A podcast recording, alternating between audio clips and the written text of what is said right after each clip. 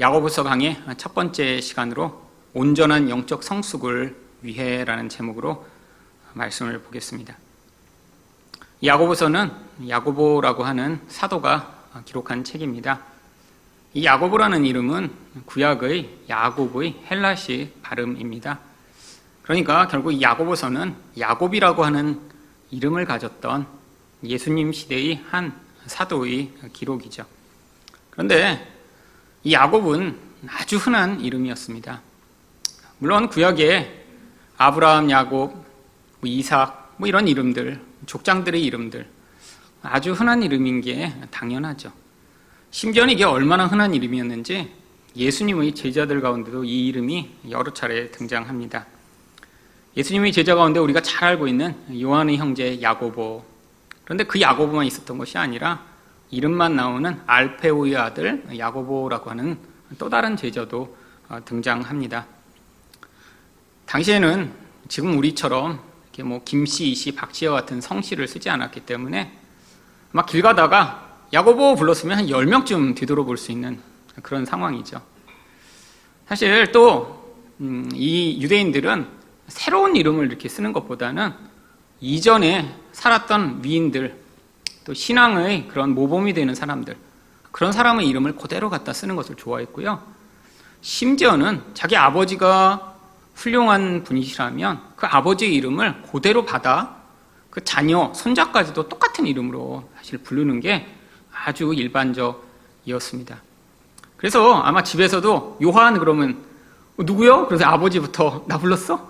라고 이야기할 만한 그런 상황이죠. 여러분, 그런데 이 책은 예수님이 제자였던 이 야고보가 아니라 예수님의 동생이었던 야고보가 기록한 것으로 이야기되고 있습니다.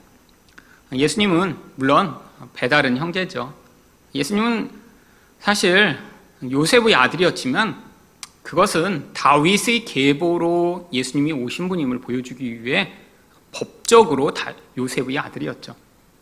혈통적으로는 요셉과 아무 관련이 없었습니다. 그런데 성령으로 잉태된 뒤에 이 예수님의 어머니와 아버지가 이제 결혼하고 아이들을 많이 낳았습니다. 그래서 마가복음 6장 3절을 보시면 이 사람이 마리아의 아들 목수가 아니냐? 야고보와 요셉과 유다와 시몬의 형제가 아니냐. 바로 여기에 이 야고보가 등장하죠. 여기에 보면 야고보, 요셉, 유다, 시몬 예수님의 형제들인데 이 이름들도 구약에서 아주 익숙한 그런 족장들의 이름입니다. 물론 이 외에도 여러 명의 누이가 있었다라고 성경은 기록하고 있죠. 그런데 이렇게 예수님과 한 집에서 수십 년을 같이 살았어요. 뭐 예수님이 이렇게 처음에 잉태의 과정은 아주 특별했지만 아마 그 이후의 과정 가운데는 뭐 예수님이 어려서부터 어떤 기적을 보이신 것이 아닙니다. 엄마가 집에서 어, 쌀이 다 떨어졌네. 그럼 엄마 잠깐 눈 감았다 뜨세요. 그랬더니 갑자기 쌀이 두 포드가 생기고 그래서 능력을 계속 찔끔찔끔 발휘하며 모두가 와, 형 이상한 것 같아. 뭔가 특별한 게 있어. 라고 생각한 게 아니에요. 물론 딱 한 번 이상한 적이 있었습니다. 예루살렘에 같이 예배드리러 갔었는데 나중에 우리 가운데 없어서 찾으러 갔더니 거기서 나이가 많은 랍비들과 서로 주고받으며 대화를 하는 그런 한 번의 이상한 장면. 그 외에는 예수님은 아주 똑같은 모습으로 자랐어요. 여러분, 그러니까 형제들이 자기 형, 자기 오빠를 봤는데, 어, 물론 뭐 일반적인 의미에서의 그런 모습으로 살지는 않았겠죠. 우리들이 자녀를 키우면 집에서 맨날 보는 누가 더 맛있는 거 먹었냐, 누가 더 예쁜 옷 입었냐, 누가 먹을 거 더 많이 가졌냐라는 것으로 싸우지 않는 아, 그런 모습은 아니었겠지만 별로 특별한 것이 없는 그냥 평범한 모습이요. 근데 어느 날 예수님이 갑자기 각성을 하신 것입니다. 요즘 말로 이야기하면. 아니, 아주 평범한 사람이었는데, 아니, 나갔다가 몇십 일 만에 돌아오고 나더니 제자들을 끌고 왔어요. 그러더니 그때부터 한 번도 이전에 목격하지 않은 그런 모습들이 막 나타납니다. 귀신이 쫓겨나가고 하나님의 말씀을 선포하고 병자들을 고치는 이런 일들이요. 그런데 문제는 예수님이 이제 경험하지 않았던 예수님이라는 어떤 특별한 분이 갑자기 나타나 이런 기적을 행하니까 예수님을 알지 못하던 사람들은 그 예수님께 벌떼처럼 몰려듭니다. 그런데 두 무리가 이 예수님을 반대하기 시작했어요. 첫 번째 무리는 예수님을 잘 알고 있다고 생각하는 바로 예수님이 동네 사람들이었습니다. 아니 그 집 목수 아들 아니야. 아버지가 목수였으니까 예수님도 반드시 목수셨겠죠. 어려서부터 동네에 문짝 고장 나면 야 예수 일로 와봐. 여기 문짝 고장 났어. 그러면 네 와서 문짝 고치시고 의자가 고장 났어. 그러면 와서 의자 고쳐주시고 그러던 분인데 갑자기 나타나더니 사람들에게 기적을 행하며 놀라운 일을 행해요. 그랬더니 예수님을 이 아는 사람들과 함께 이 예수님의 영향력이 자기들의 지위와 명예를 깎아뜨린다라고 생각했던 이 바리새인들과 합쳐서 예수를 뭐라고 했냐면 귀신에 들렸다라고 이야기를 하기 시작합니다. 여러분 그때 바로 이 귀신에 들렸다라는 예수를 집으로 데려가기 위해 가족이 찾아옵니다. 마가복음 3장 31절부터 32절입니다. 그때 예수의 어머니와 동생들이 와서 밖에 서서 사람을 보내어 예수를 부르니 무리가 예수를 둘러앉았다가 여짜오되 보소서 당신의 어머니와 동생들과 누이들이 밖에서 찾나이다. 온 가족이 다 동원돼서 온 거예요. 근데 왜안줄 아세요? 여기 마가복음 3장 30절에 바로 앞절에 예수가 귀신에 들렸다라고 사람들이 이야기한 얘기를 듣고 지금 어머니한테 가서 아들이 미쳤어. 빨리 가봐, 빨리. 그래갖고 지금 놀래갖고 다 달려온 거예요. 미친 아들 잡으려고. 여러분, 가장 가까운 사람일수록 사람이 이렇게 변화되면 그 변화를 받아들이기가 쉽지 않습니다. 여러분, 집에서 갑자기 아내가, 여보, 이제 내가 앞으로 여보와 함께 잘할게. 이때까지는 밥 한 번도 안 해줬지만, 이제 내가 꼬박꼬박 아침 챙겨주고 잘할게. 그러면 모두 어떻게 반응하나요? 와, 너무 기쁘다. 이런 게 아니라, 여보, 뭐 잘못 먹었어? 왜 그래, 갑자기? 여러분, 우리는 다 의심하죠? 아는 사람일수록. 아, 평소에 그렇지 않았으면. 특히 아는 사람일수록 그 상대방이 이런 어떤 특별한 하나님의 은혜와 능력을 가지고 있다는 사실을 받아들이는 것 쉽지 않은데, 더구나 예수님은 어떤 사람이 그제까지 보였던 뭐 선지자로서 보였던 그런 능력이 아니라 그분 자체가 하나님이시라는 사실을 도저히 받아들이는 게 쉽지 않았습니다. 여러분 그래서 이 사건 말고도 이후에도 예수님의 동생들은 예수님을 특별한 분으로 믿지 않았습니다.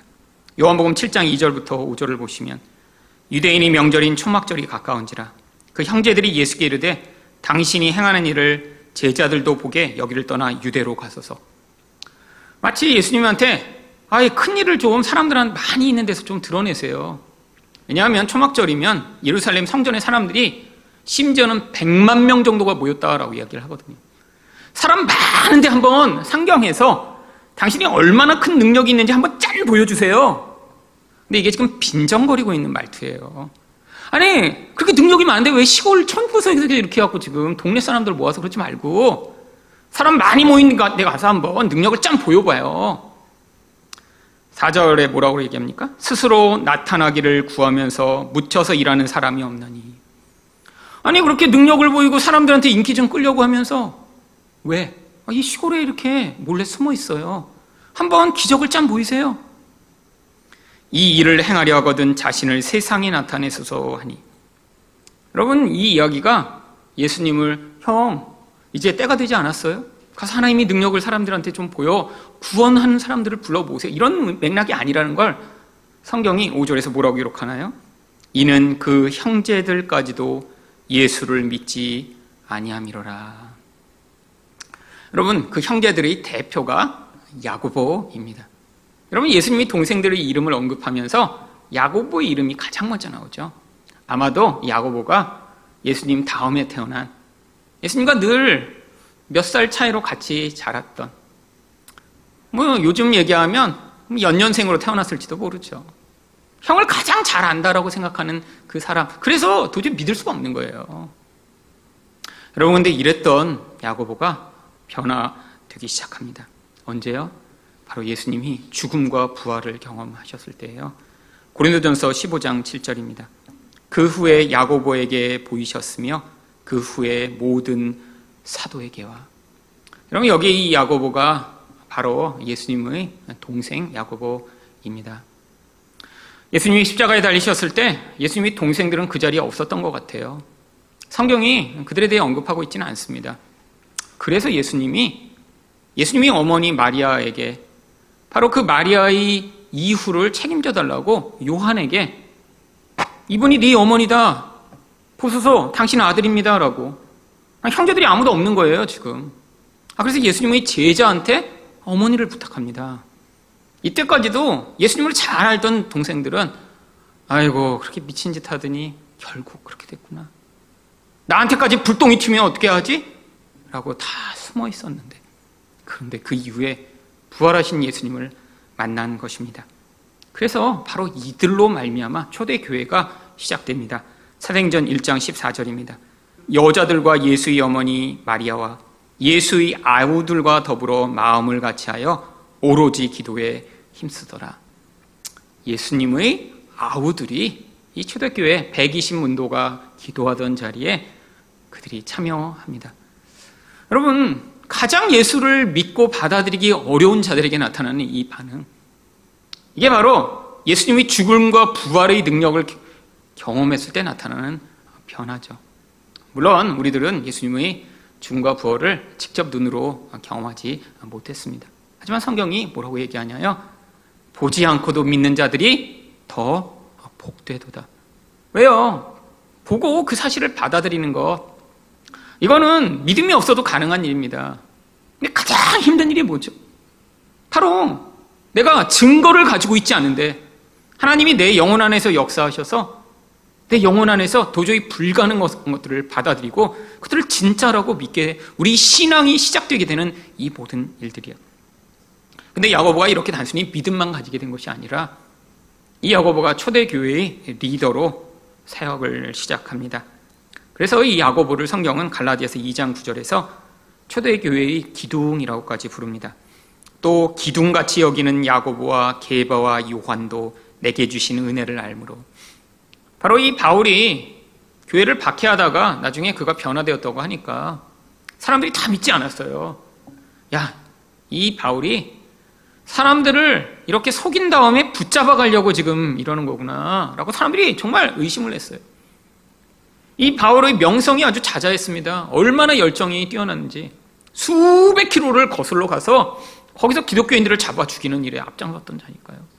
근데 이 바울이 진짜로 회심을 했고 하나님을 만난 사람인지 검증하기 위해 바로 야고보, 게바, 요한 이런 예수님이 가장 중요했던 제자들과 야고보가 등장합니다. 그래서 기둥이라고 불리는 것이죠. 그뿐 아니라 이 초대교회가 이제 이방인을 하나님의 백성, 예수 믿는 자들로 받아들이는 거 아닌가를 결정하는 바로 그 결정적인 자리에서 사람들이 안 된다. 이방인을 어떻게 받아들여? 아, 그들은 개, 돼지보다 못한 인간이야. 당시 유대인들이 일반적으로 생각하고 있던 이렇게 이방인들은 지옥의 불쏘시개가 하나님이 필요하시기 때문에 그냥 만들어 놓으신 거야. 나중에 죽고 나면 지옥에 갔다 걔네들 불 때워서 지옥이 따뜻하라고. 이렇게까지 생각하던 이 이방인. 그래서 막 거부하고 있는데 베드로가 기적과 같은 일을 경험하죠. 그런데 믿지 못하는 거예요. 하나님이 이방인에게도 이렇게 다 성령을 주시고 아, 그들에게도 이 믿음을 주시더라. 베드로도 끊임없이 하나님의 말씀을 거역하고 거부했는데 고넬료라고 하는 로마인에게 성령이 임하는 것들을 보며 마음이 변했는데 아니 베드로가 이야기하는데도 초대교회가 못 받아들입니다. 안 된다고. 우리 사전에 그런 일은 있을 수 없다고. 그러면 인간이라는 게 어떤 틀을 한번 가지게 되면 이게 변화되는 게 어려워요. 여러분, 한국 교회에도 그런 경우가 아주 많았죠. 전통적으로 자신이 한 번 받은 그 은혜의 어떤 틀이 있습니다. 그 진리는 아닌데 그 틀이 마치 진리인 것처럼 변모되는 경우가 굉장히 많아요. 제가 예전에 다녔던 교회는 그래서 찬송가 외에는 교회에서 절대 못 부르게 했습니다. 심지어는 유아들도 예수 사랑 하시 이거밖에 못 불러요. 참 너무너무 답답하죠. 근데 이제 대학부는 그 대학부가 굉장히 커졌습니다. 뭐 7, 800명이 모이는 그런 아주 큰 대학부가 됐어요. 그러니까 거기서 찬송만 부를 수 없잖아요. 그래갖고 이제 드럼도 사놓고 다 그랬는데 장로님들 오시면 다 빼앗아 간다고 늘 밖에서 두 명은 망을 받습니다. 그리고 드럼도 치다가 분위기 안 좋다 그러면 이제 이렇게 다 접어갖고 이제 치워놓고 그 다음에 이렇게 장로님들이 가끔씩 시차로 쓸 때가 있어요. 그럼 이제 미리 또 대학부 장로님은 대학부 편이잖아요. 다음 주에 우리 대학부 시찰 갑니다. 아셨죠? 이렇게 눈을 깜빡깜빡 이렇게 해주시면 그러면 그 주에는 다 같이 앉아서 찬송만 부르는 거예요. 대학생들이 20분 동안. 아, 참 얼마나 바보 같은 일인가요?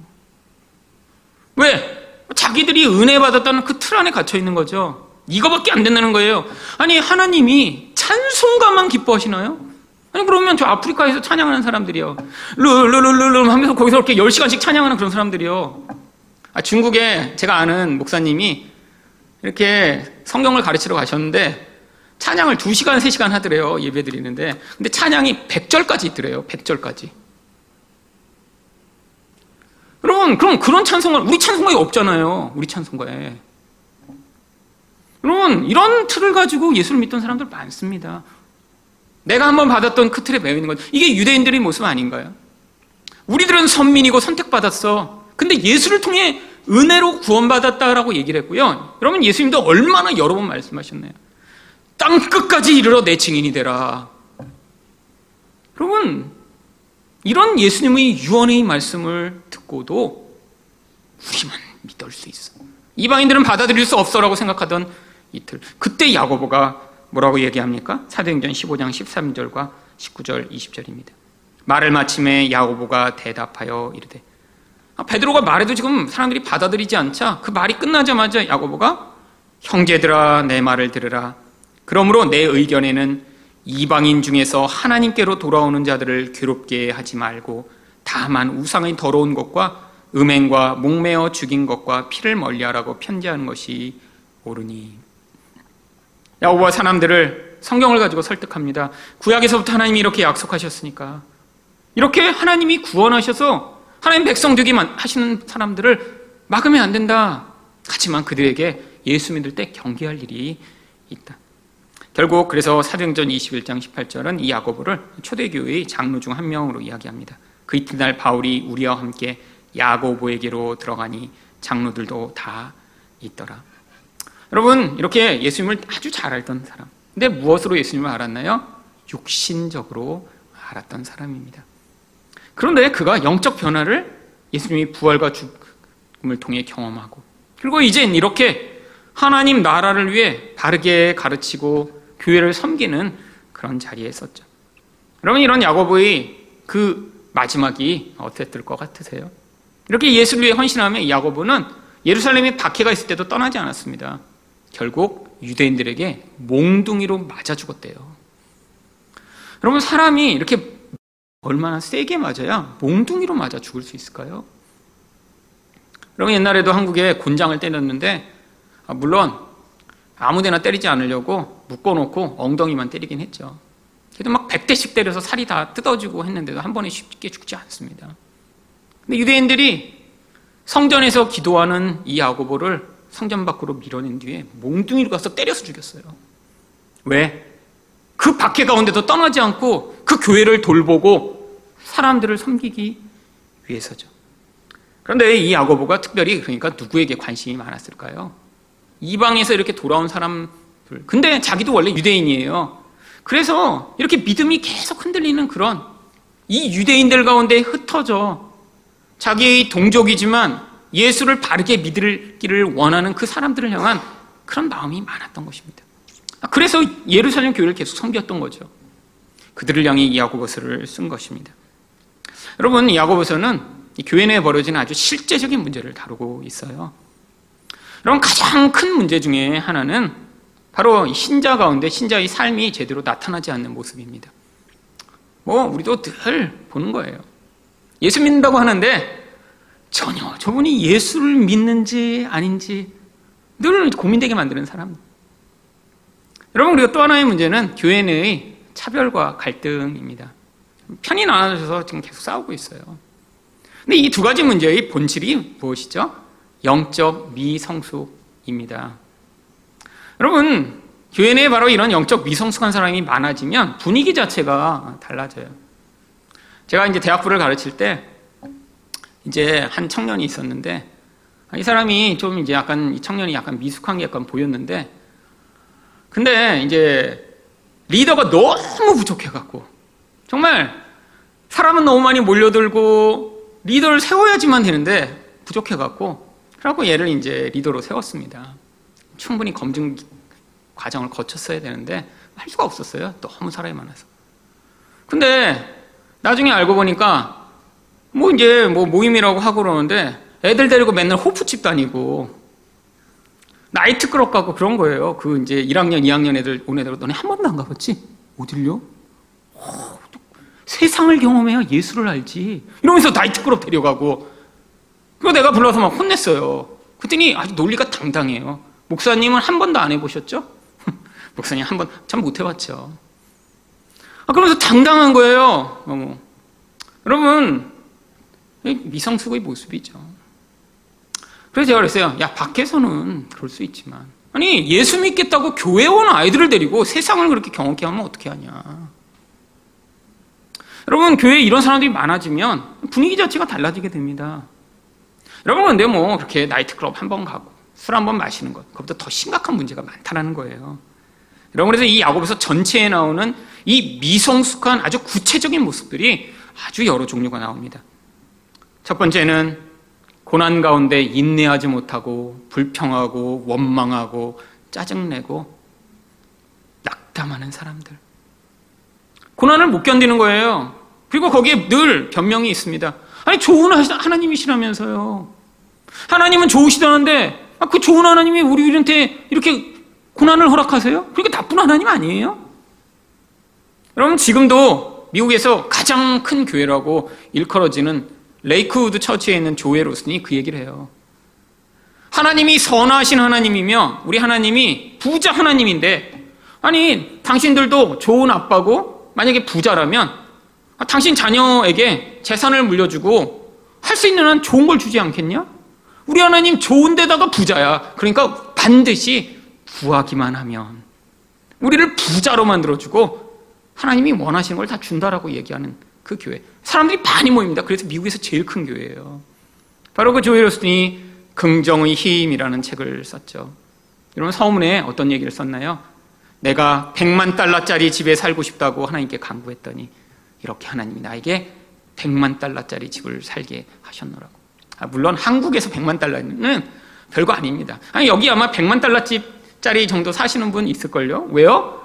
여러분, 100만 달러 10억 원이면 한국에서 사실은 그렇게 엄청난 부자들만 사는 게 아니라 이 조엘 오스틴이 사는 동네는요, 텍사스라는 동네인데요. 거기서 100만 달러짜리 집을 사면 방이 한 13개쯤 있고요. 수영장이 실내에도 있고 실외에도 있고 화장실은 한 15개 있어요. 미국은 항상 그렇더라고요. 방 개수보다 화장실 개수가 더 많아요. 그 손님용.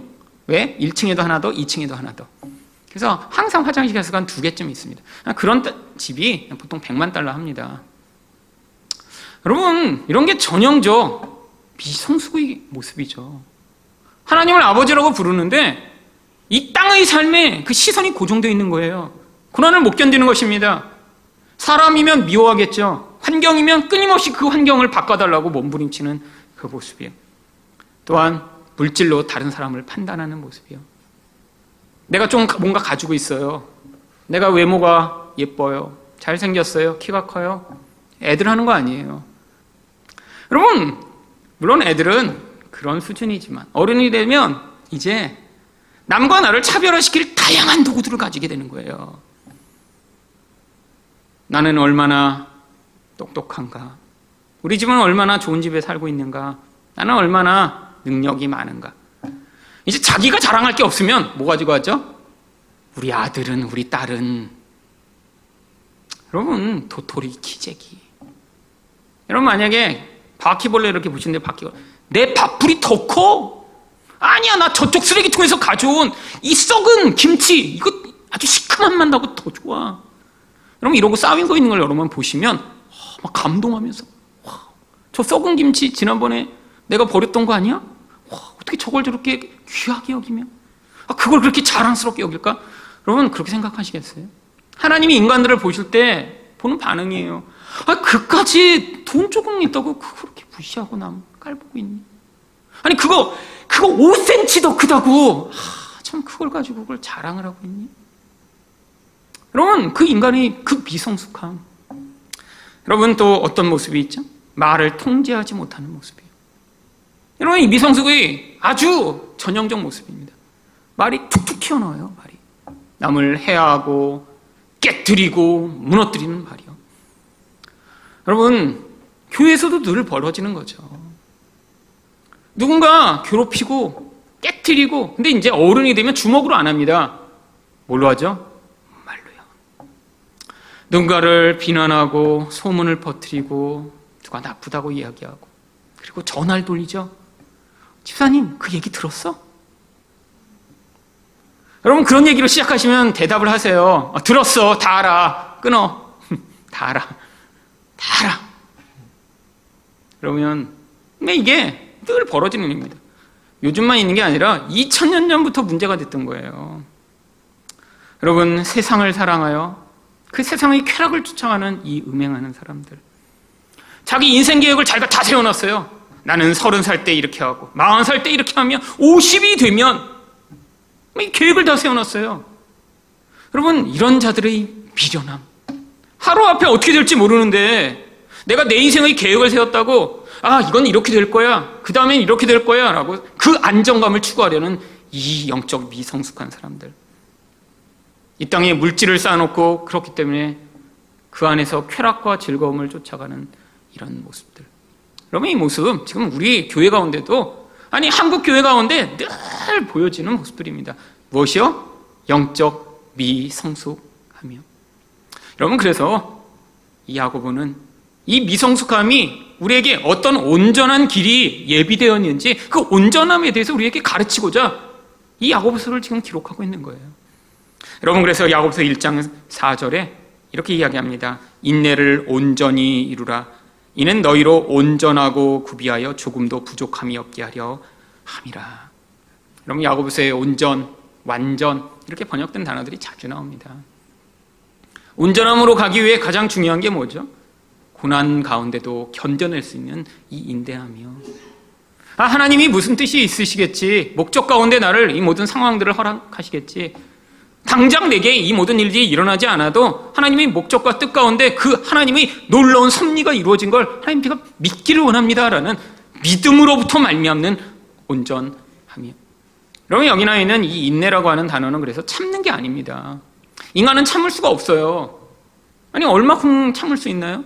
아니요, 참을 수 없습니다.